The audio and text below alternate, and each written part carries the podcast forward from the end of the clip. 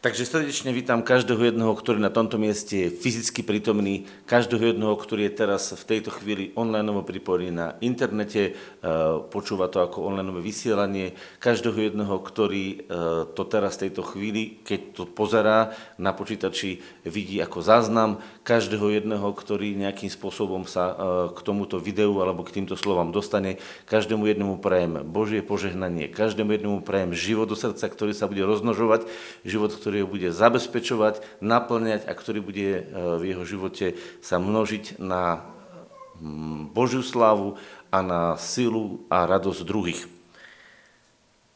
Takže to je taký dlhý pozdrav, niekedy mám kratšie, niekedy dlhšie, ale to je taký pozdrav.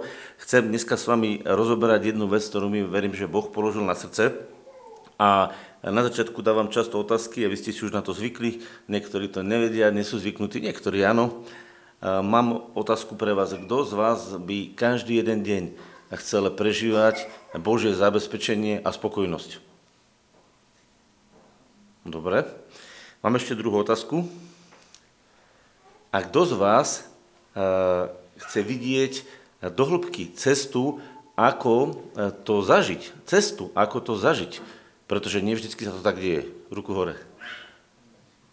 Tak, dôležité je to, čo ste povedali aj prvý, aj druhý raz, že ste vyjadrili pred Bohom, že to chcete zažívať a že chcete aj rozumieť tomu, ako sa to dosahuje. A ja dneska toto budem chvíľočku rozoberať a budem to rozoberať na, na základe jedného miesta, a to je listu Filipanom štvrtej kapitole. Poprosím, keby si to odčeroval a ja budem čítať list Filipanom štvrtú kapitolu od desiateho verša. A Pavol tam, ale začnem deviatym. Pavol hovorí takú jednu vec, že keď to nájdeš Filipanom štyri deväť, budem čítať štyri deväť a potom ďalej. A ja to prejdem a budeme si to rozprávať. Ja to najskôr prečítam a potom to krátkosti otvoríme, rozoberieme a budeme nad tým premýšľať. Verím, že nám to doniesie užitok. Takže počkám, pokiaľ to Tomáš očeruje a pokiaľ to nájde, alebo odpremieta, aké používame také slovo anglické, šerovať. Odpremieta, dobre. Pozrite sa, čo hovorí Pavol.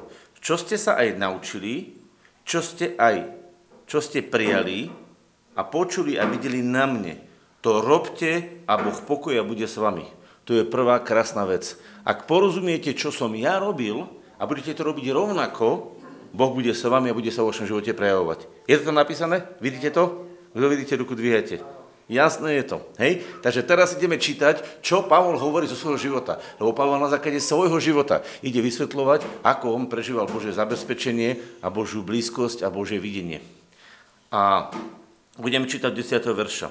A Pavol hovorí: A veľmi som sa zaradoval v Pánovi, že ste sa už raz rozelenali starať sa o mňa, na čo ste pravda aj mysleli, ale ste nemali príhodného času.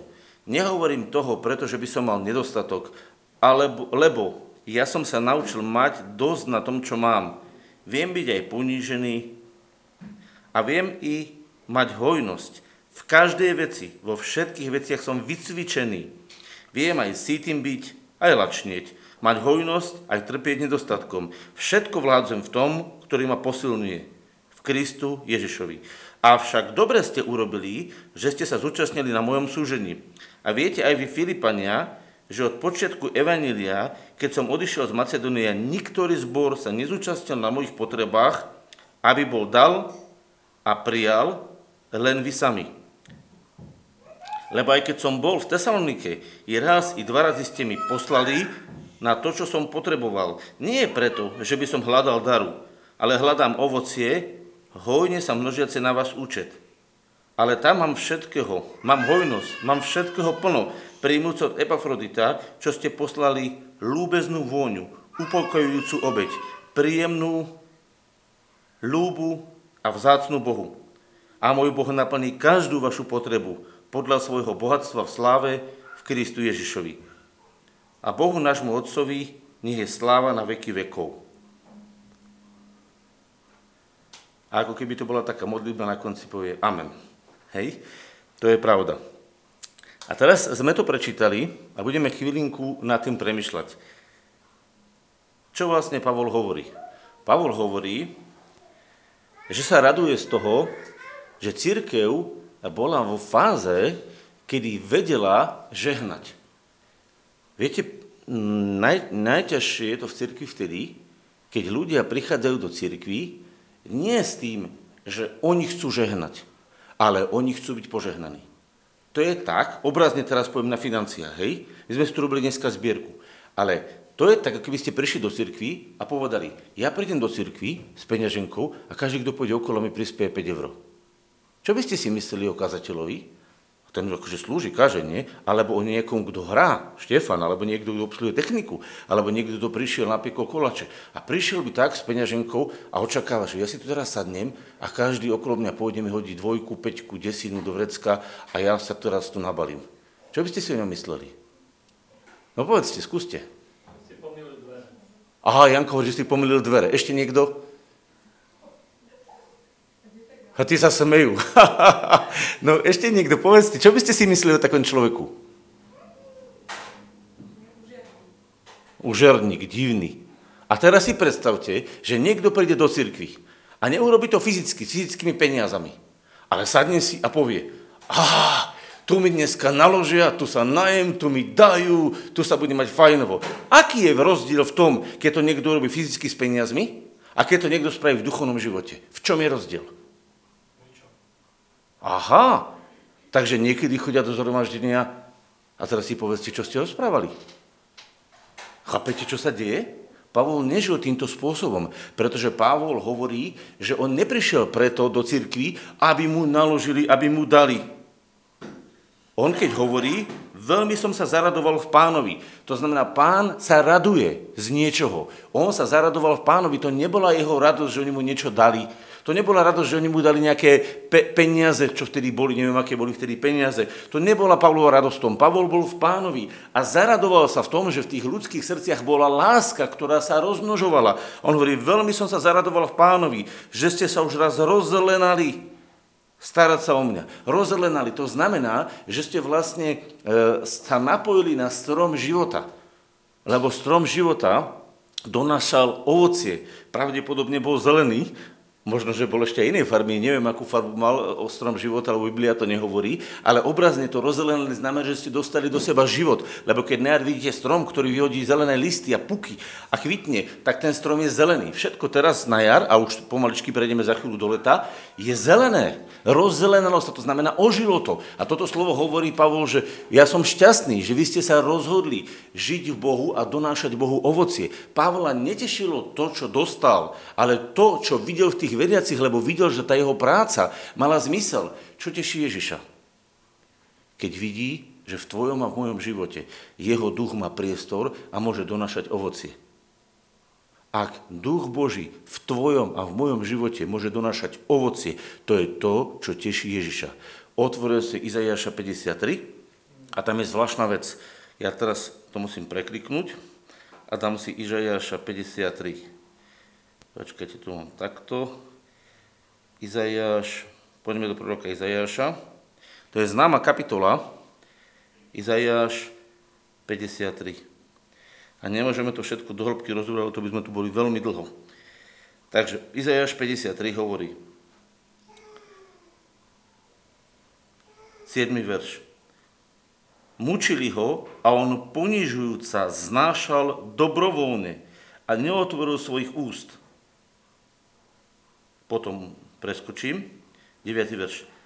A dali mu s bezbožným jeho hrob i s bohatým, keď zomrel ukrutnou smrťou, pretože nespáchal nejakej nepravosti. Toto je to, čo Ježiš sial. V tej chvíli sial. Čo robil? Zobral tvoje a moje hriechy. Zobral tvoje a moje choroby. Zobral tvoje a moje poviazanie. Zobral to, vložil do svojho srdca a vložil to do smrti. V tej chvíli zasial smrť. V tej chvíli zasial smrť. Viete, čo znamená, že jeho smrť vyrastla? Že ty si zobral s ním vo svojom uvedomení. Keď prídeš vo svojom živote a uvedomíš si to, že to je tak, že je to mŕtvé, že tvoje hriechy, tvoje choroby, tvoje poviazania, všetko je mŕtvé. Keď ty to vlastne v tej chvíli uveríš a stotožníš sa s tým a povieš, že je to platné, v tej chvíli to, čo zasial, vyrastlo v tvojom srdci.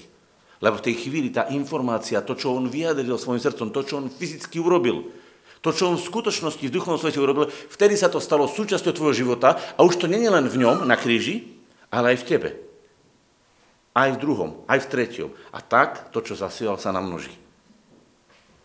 A v zápätí Ježiš vstal z mŕtvych. Položili ho do hrobu, sme tu čítali, a dali mu s bezbožnými hrob i s bohatým, keď zomrel ukrutnou smrťou, pretože nespáchal nejakej nepravosti. Ani lstí nebol nikdy v jeho ústach.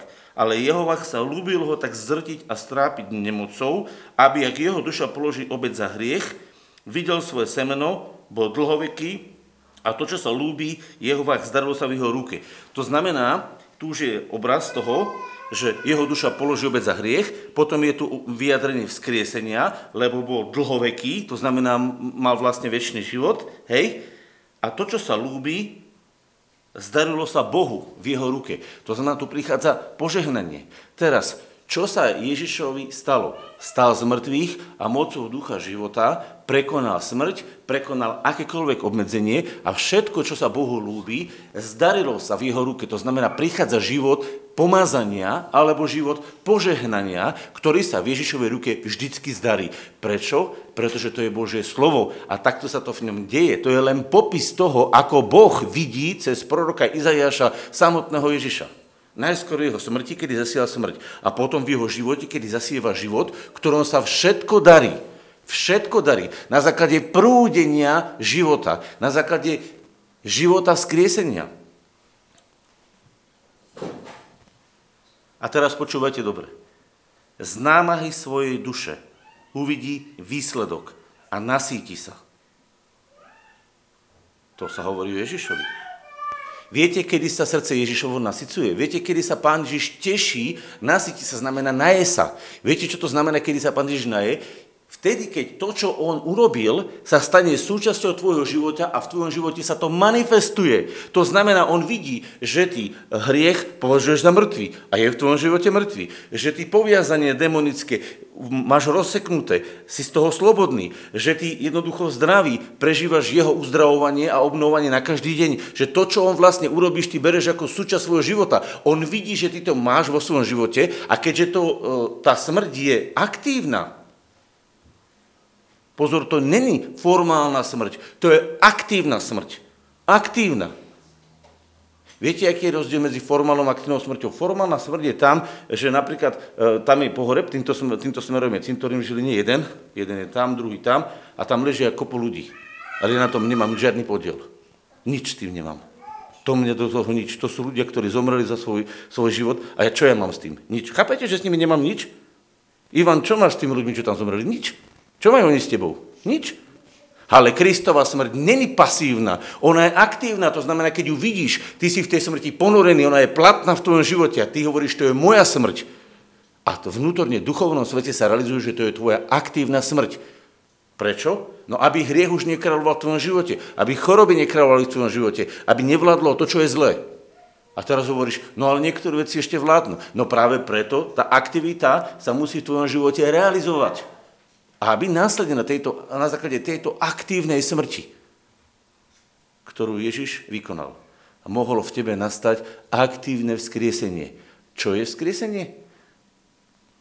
To je to, čo urobil Ježiš, keď bol na tretí deň vyvedený z hrobu a keď pristúpil k učeníkom a povedal, príjmite môjho ducha. A dýchol na nich. A potom na letnice sa stalo to, že bolo veľké vyliatie Ducha Svätého. A tí ľudia, ktorí mali Ducha Svätého v sebe, zrazu sa v nich rozlial a prúdil. To znamená, že každý ten človek, a oni tak prijali Ducha Svätého, lebo na nich dýchol a povedal, prijmite môjho ducha, to bola dvadsiata kapitola Evanjelia Jána. A to sa stalo. Ale naplnenie v Duchu Svätom, pretekanie v Duchu Svätom prišlo o niekoľko dní, o nejaký mesiac neskôr. Hej, pretože on sa s nimi štyridsať dní stretával, rozprávali mu o kráľovstve Božom, vysvetľovali im, oni to chápali, tešili sa, učili sa a na päťdesiaty deň, zhruba desať dní po tom, čo ešte prebehlo, keď sa doplňoval, prišli letnice a prišlo naplnenie v Duchu Svätom a vtedy tí učeníci začali pretekať.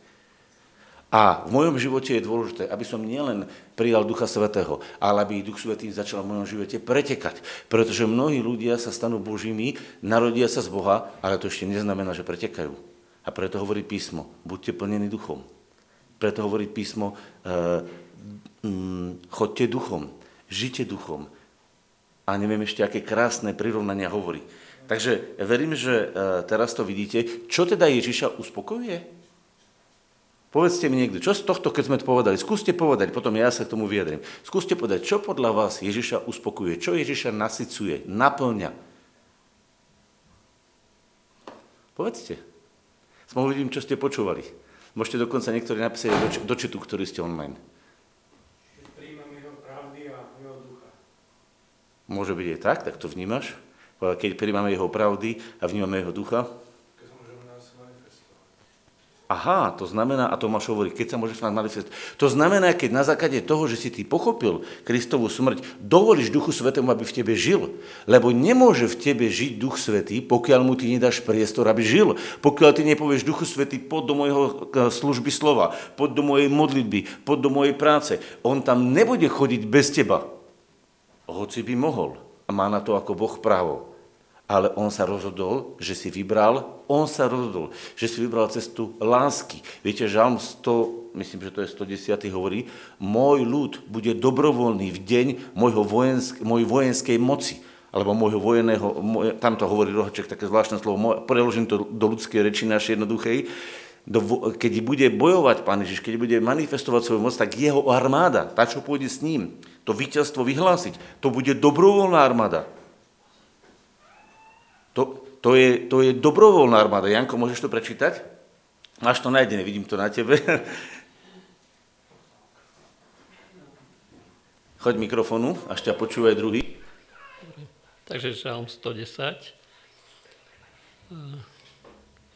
Vládni prostred svojich nepriateľov, tvoj ľud sa má ochota v deň tvojej vojennej moci, v ozdobe svetosti zlona a ranej zory tebe rosa tvoja mlati. Ešte raz je tam čítať ten posledný, čo si čítal?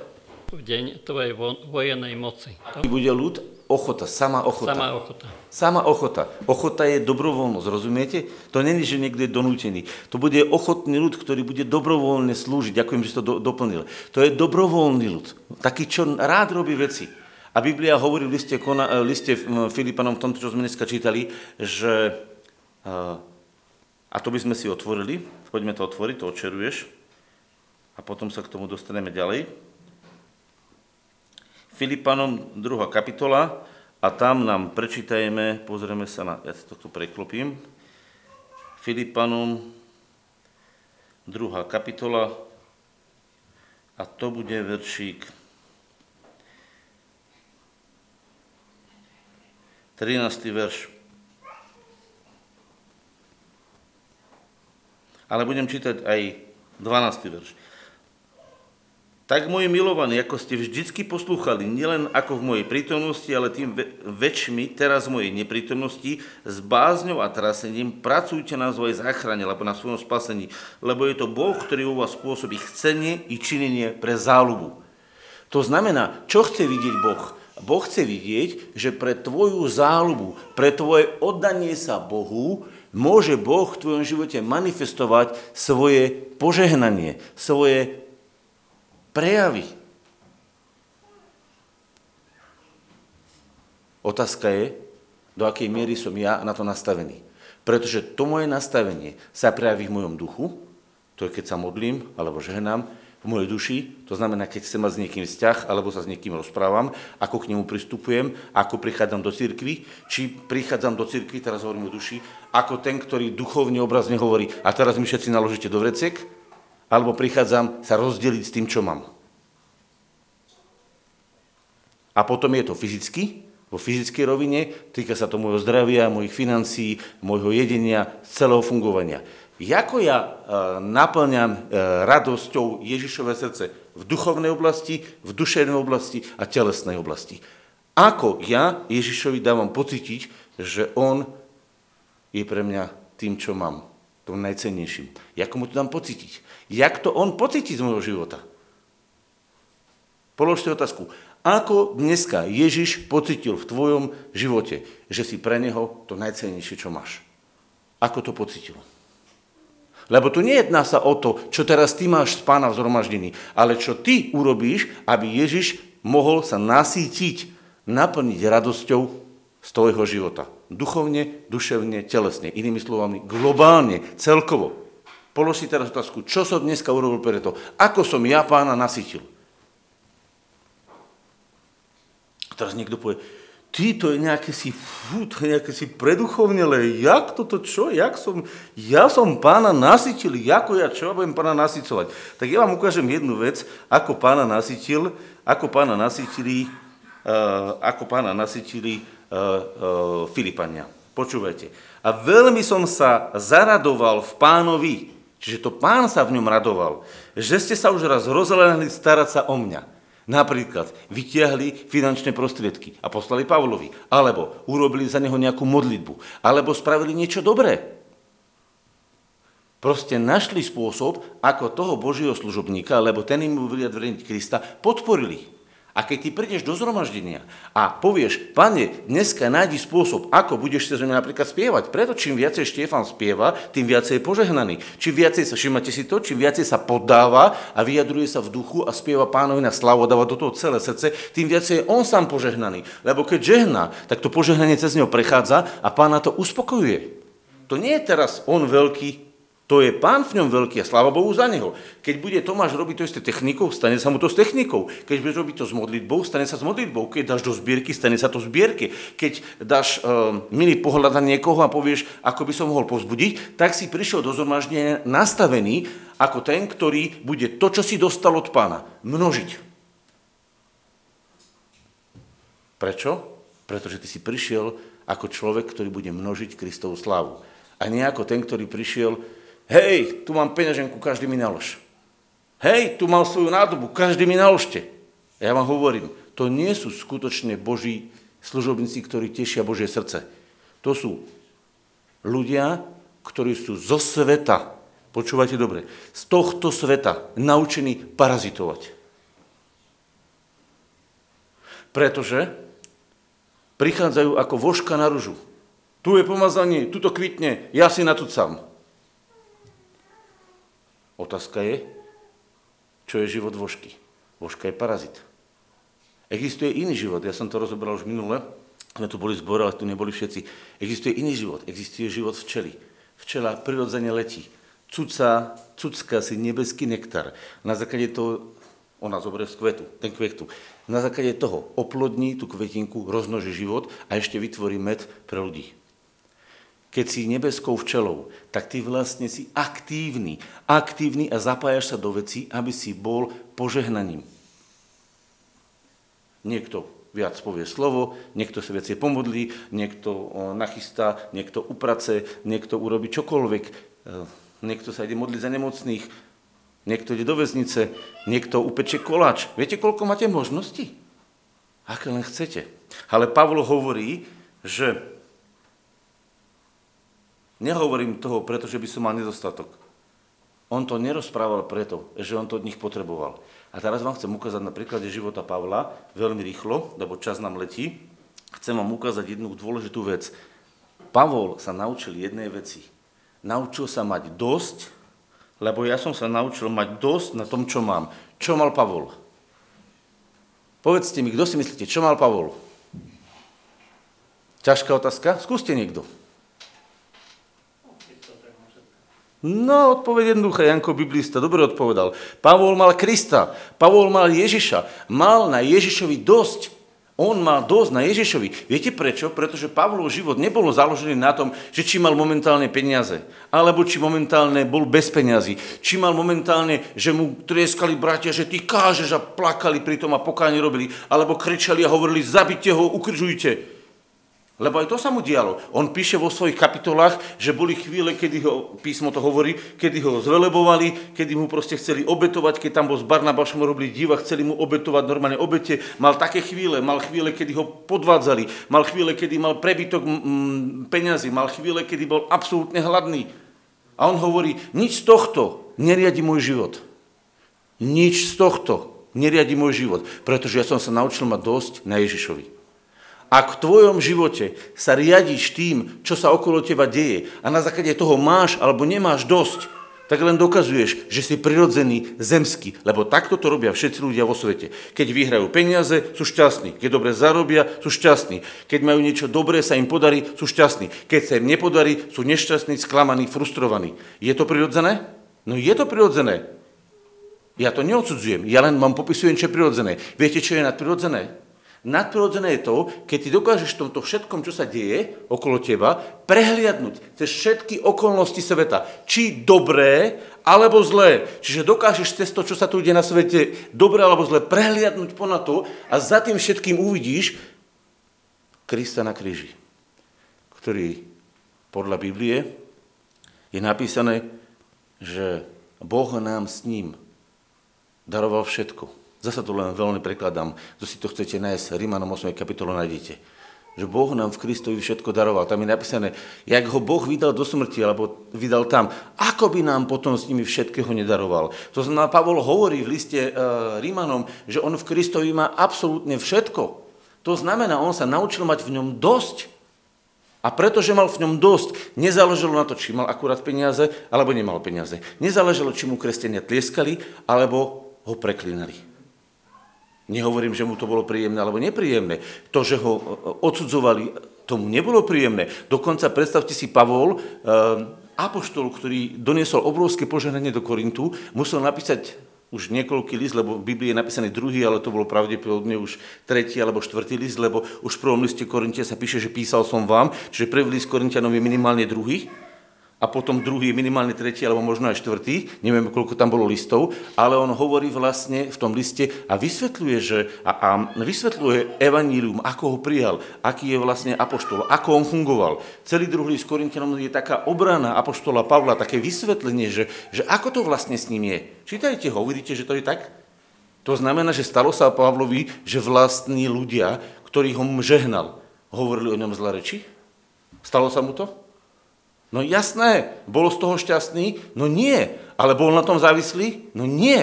Pretože bol nastavený všetkého mať v Kristovi. A tuto Pavol píše konkrétne o fyzickej rovine, kedy hovorí, uh, ale potom to prechádza z tej fyzickej roviny, lebo tam sa hovorilo o zabezpečení, prechádza aj do takého vnútorného, že viem byť aj ponížený, viem mať aj hojnosť. V každej veci, vo všetkých veciach som vycvičený, viem byť aj sýtým, aj lačnieť, mať hojnosť, aj trpieť nedostatkom. Všetko vládzem v tom, ktorý ma posilňuje v Kristovi. A tuto je tá odpoveď.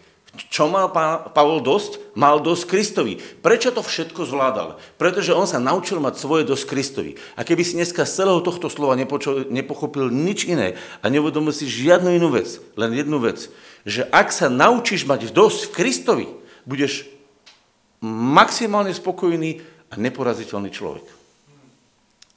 Ak sa naučíš mať dosť v Kristovi, budeš maximálne spokojný a neporaziteľný. Prečo? Pretože či budeš mať hojnosť, budeš vďačný.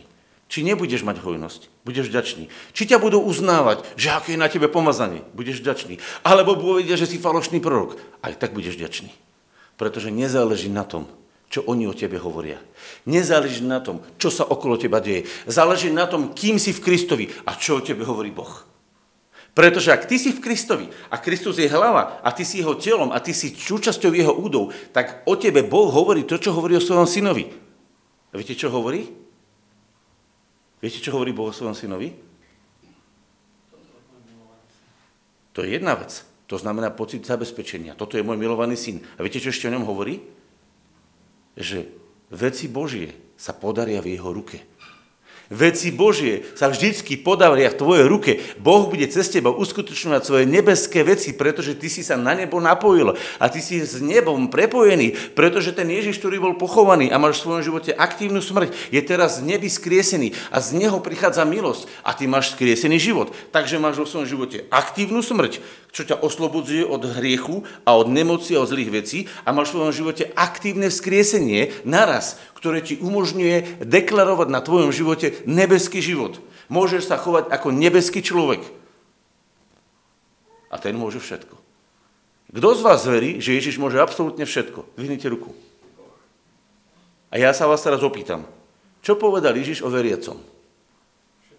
Všetko je možné veriacemu, že? To znamená, ak si ty napojený na Ježiša, môžeš absolútne všetko. Čudujete sa, že Pavol hovorí? Aké to slovo hovorí? Všetko vládzem v tom, ktorý ma posilňuje, alebo zmocňuje v inom preklade, v Kristovi. Všetko vládzem. Ľudia, povedz si, všetko vládzem v Kristovi. Všetko vládzem v Kristovi. A vieš, kedy to všetko vládzeš?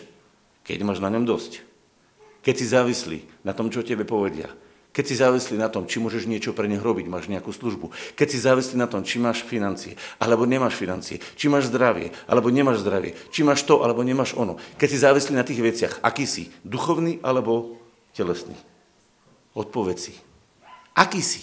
Duchovný, nebeský, alebo prirodzený? Rozumiete, v čom bola Pavlova sila? Pavlova sila bola v tom, že to bolo z neba. A toto Ježiša nasycovalo. Ak tvoj život je vyjadrením nebeského života, tak v tej chvíli Ježiš je svoj údel. Lebo poved konečne vidí. Tak preto to som ja zomieral. Preto to som zomieral, aby v tých ľuďoch bol nebeský život. Rozumieš, že Boh si želá, aby v tebe bol nebeský život? Boh si to želá, to je jeho vôľa. Každý hovoríte, poznáte to, keď som to aj minulé hovoril, niekto príde, no čo, ako to je s tvojou prácou? No, tak hľadám vôľu Božiu, nech sa stane vôľa Pánova. Aká je vôľa Pánova? No, aby bol v tebe nebeský život. A to nasycuje Ježiša. A keď to Pavol videl, že oni vytiahli tie svoje peňaženky a z lásky k nemu, k Pánovi, rozmnožili život, tak sa u nich naplňalo toto. Všimnite si, aké zvláštne slovo. Avšak dobre ste urobili, že ste sa zúčastnili na mojom služení. A počúvate to slovo. A viete aj vy, Filipania, že na počiatku Evanjelia, keď som odišiel z Macedónie, niektorý zbor sa nezúčastnil na mojich potrebách, aby bol, počúvate dobre, aby bol dal a prijal. Len vy sami. Len dávali? Len dávali? Aj príjmali. Od koho? Z neba. Od Pavla. Neviem, skáďal všetci prijali, ale Boh našiel spôsoby, aby bol uzavretý cyklus dávania a príjmania. A teraz si pozrite na svoj prirodzený cyklus jedenia. Kto z vás dneska jedol na raňajky? Vyhajte ruky. Nie všetci raňajkovali, niektorí majú si post. Kto z vás dneska, alebo vôbec za, za deň, aspoň raz je? Za deň, aspoň raz je. No to už všetci dvíhajú. Sláva Bohu, nikto tu nežije ako aniel. Dobre. Takže ľudia moji, viete, prečo jete? Pretože keď príjmete, potom vydáte. Viete hýbať sa, pohybovať, máte energiu. Príjem a výdaj musí byť v rovnováhe. Keď máte iba výdaj, vychrtnete a úplne umrete na únavu. A keď budete len jesť a nič nerobiť, budete gulička, ktorá dostane infarkt, pretože sa prežerie, vypasie sa ako prasa na smrť a porazí vás. Musí byť výdaj a príjem v rovnováhe. A viete, čo je tajomstvo Kristovho života? Výdaj a príjem v rovnováhe.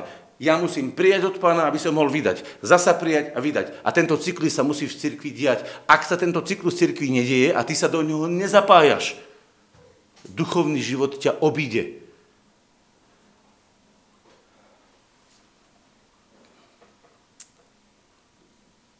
A viete, vy, Filipane, že od počiatku Evanjelia, keď som odišiel z Macedónie, niektorý zbor sa nezúčastnil na mojich potrebách a bol dal a prijal len vy sami.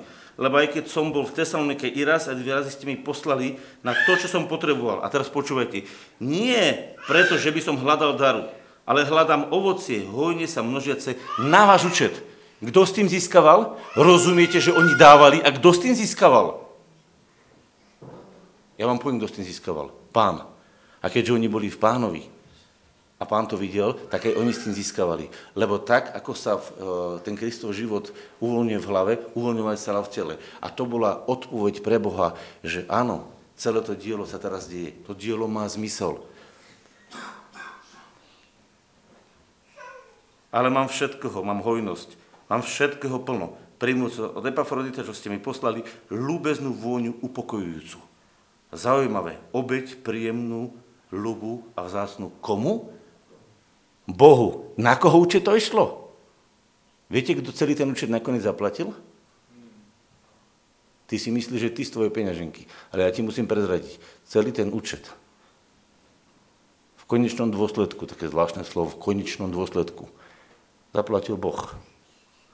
Lebo celé dielo je vykonané Bohom a počína v Kristovi. Keď Boh dal Ježiša, zaplatil s ním tvoje hriechy, tvoje choroby, tvoje nemoci a na základe tohto diela potom vo vzkriesenom Ježišovi uvoľní do tvojho života život a ty zrazu vieš opustiť lakomstvo a vieš požehnanie, ktoré ti Boh dáva, poslať ďalej. Opúšťaš lakomstvo, uvoľníš peniaze. Opúšťaš chorobu, uvoľňuješ zdravie. Opúšťaš klamstvo, uvoľňuješ pravdu. Opúšťaš nenávisť, uvoľňuješ lásku. Všimnete si to? Smrť aj život. Alebo takto by som to povedal. Smrť aj život. Smrť dole, život hore. Smrť dole, život hore. Zlá vec dole, život hore. A z neba naspäť do tvojho života. To je to, čo urobil Boh. Koho je to účet? Viete, na koho účet žijete? Viete, na koho účet žijem ja? Na Boží. A koho je ten účet? Zároveň aj môj. Lebo Boží účet je môj účet. Máš dostatok? Áno. Ak sa naučíš mať dostatok v Bohu, máš vždycky dostatok. Musíš preto niečo urobiť? Jasné. Musíš sa nastaviť ako plachetnica. Viete si predstaviť plachetnicu? Keď ona nevystrie svoju plachtu, môže fúkať akýkoľvek vietor. Ona sa hýbať nebude. Ona musí nastaviť plachtu, aby ju tam celá vietra zachytila. Ak ty nastavíš svoje srdce a dáš ho Bohu, tak Boh môže do toho srdca zaduť. Ako sa to prejaví? No, že budeš vedieť niekoho potešiť, že budeš vedieť za niekoho sa pomodliť, že budeš vedieť niekoho finančne obdarovať, že budeš vedieť upiec koláče, že budeš vedieť poupratovať, že budeš vedieť každá vec, ktorá ti je daná. Nie všetci budú robiť všetko to isté. Však v tele nemáte všetky ľudí, ktorí robili všetko. Každý urobí niečo. Ale viete, čo je na tom krásne? Že každý robí z toho istého účtu. Nebeského. A každý ten nebeský účet má zároveň ako svoj vlastný účet. Koho je to účet? Nebeský. A koho je to? Tvoj. Koho je Ježiš? To je Boží syn. Nebeský. A koho je Ježiš? Môj. Vidíte to, že Ježiš je nebeský? Nebeský účet a zároveň aj môj účet? Lebo Ježiš je môj a ja som jeho.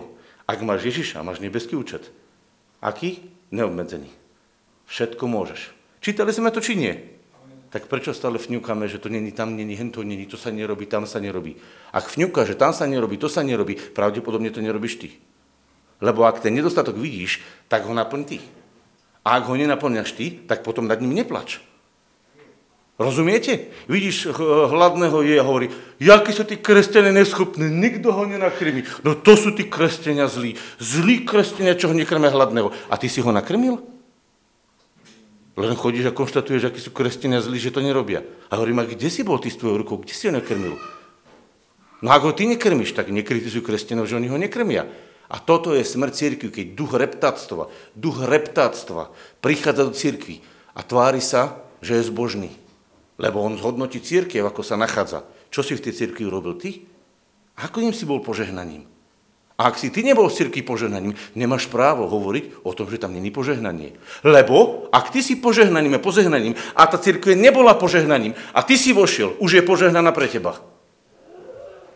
Lebo ak ty si zdrojom požehnania a vošiel si nie ako ten, že dajte mi do peňaženky, pamätáte, ako ste ho vyhodnotili, ale vojdeš, ja som tu požehnaním a budem ho uvoľňovať, lebo som na Božom účte napojený.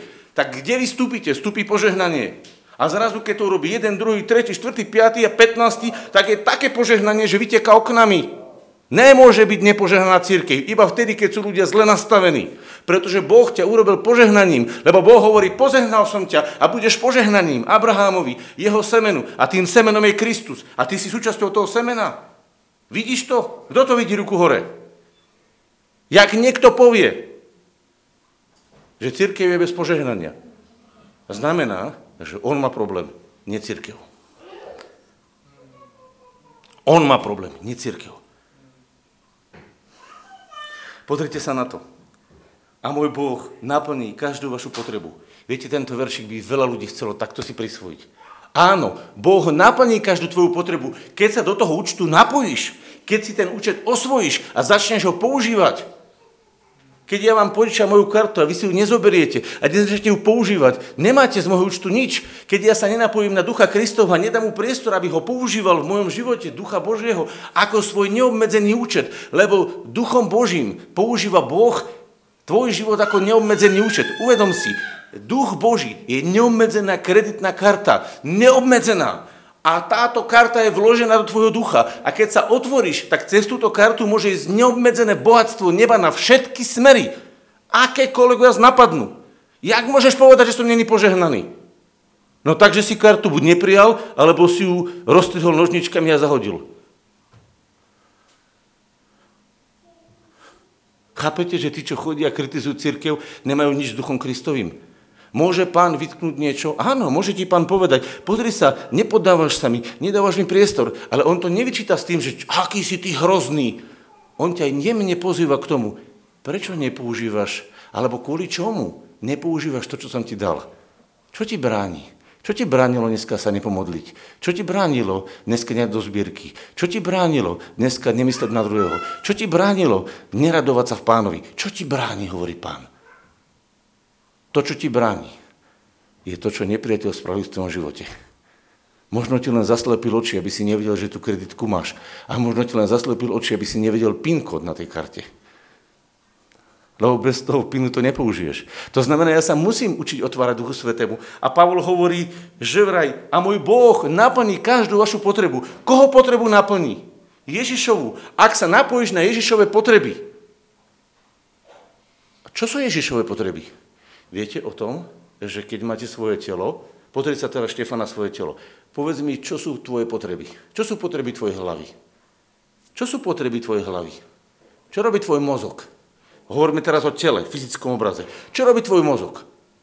Viete o tom, že mozog za jednu sekundu, tak to vypočítali vedci, či je to pravda, neviem, urobí viac ako päťdesiat tisíc operácií za jednu sekundu. Takto. Raz, dva, tri, štyri. dvesto tisíc operácií urobených. To tvoj mozog spravil. Každú časť tvojho tela riadi. On všetky tvoje veci, ktoré vnímaš, berie ako svoje, ako zmysel, aby žili. Mozog sa stará o to, aby si žil. Ježiš sa stará o to, aby si žil. Chápete, že neexistuje, že Boh nenaplní potreby Ježišove? Lebo všetky v ňom naplňa. Aj tvoje, aj moje. Kto to vidí teraz? Dvíhajte ruku. Veď to je úžasné. Ľudia, to je viac ako úžasné. Mať neobmedzený účet v Ježišovi znamená, že to bude vždy fungovať. Ale... A slovko ale je teraz na mieste. Ja sa musím na to otvoriť, prijať a vstúpiť, lebo len Filipský zbor zobral na tom podiel. Ostatní to odignorovali. Môžu to odignorovať ľudia? Môžu. Prečo Pavol nenapísal im a môj Boh naplní každú vašu potrebu? Prečo to nenapísal do Tesaloniky alebo do Kolos? Ale napísal to do Filipanov. Pretože oni zobrali na tom podiel a preto sa to mohlo naplniť. Kedy sa stane nebeský účet môjim účtom? Keď do toho vstúpim a začnem podľa toho jednať. Keď do toho nestúpiš, nezačneš jednať, kto je zodpovedný? Boh či ty? Ja sám. Chápete, ak je to úžasné? Veď my sme v Kristovi dostali neobmedzené zdroje a iba na nás je, do akej miery sa ich podáme a oddáme. A teraz nám bude všetky naše programy staré vybiehať v hlave.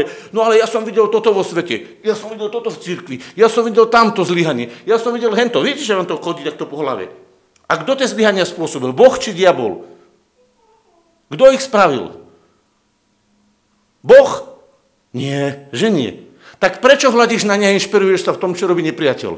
Namiesto, aby si sa obrátil na slovo a inšpiroval si sa v tom, čo urobil Ježiš. Viete, čo znamená mať dozna Kristovi? Že sa dívam na ňom a tam nachádzam zdroje odpovedí, zabezpečenia, zdravia a sily. A tam ich nachádzam. A nie v zlyhaniach druhých. Čím sa inšpirujem? Samotným Kristom? Ak áno, vtedy mám dosť na ňom. Ale ak sa potrebujem ešte doinšpirovať, teraz prepáčte, že to tak poviem, pochopte to ľudsky, hej? Jak chlap sa musí inšpirovať v iných ženách, znamená to, že jeho, jeho žena vlastne nie je dosť pre neho. Jak sa chlap musí inšpirovať v iných ženách, znamená to, že jeho vlastná žena pre neho nie je dosť. Jak sa ty musíš inšpirovať mimo Krista, znamená, že ty nemáš Kristovi dosť. Ak ti stačí Kristus na tvoju inšpiráciu, máš dosť pre seba aj pre všetkých. A to je tajomstvo, prečo Pavol vyhral. Ale nie všetci to mali rovnako a nie všetci to majú rovnako. Prečo? Pretože samotné slovo nám ukazuje, že nie všetky zbory sa tak podielili na jeho službe. Nie všetky zbory sa tak o neho starali. A preto ani nie všetkým zborom mohol napísať. A môj Boh naplní každú vašu potrebu. Naplní Boh každú vašu potrebu? Áno, naplní. U koho? No ten, kto sa na ňu otvorí a vstúpi do nej. Boh nemôže naplňať potreby tam, kde ich ľudia nechcú naplniť. A preto Bohu nášmu Otcovi nech je sláva na veky vekov, za to, čo v Kristovi urobil pre nás, ako nám zabezpečil záchranu. Budeme sa modliť. Môžeš to vypnúť.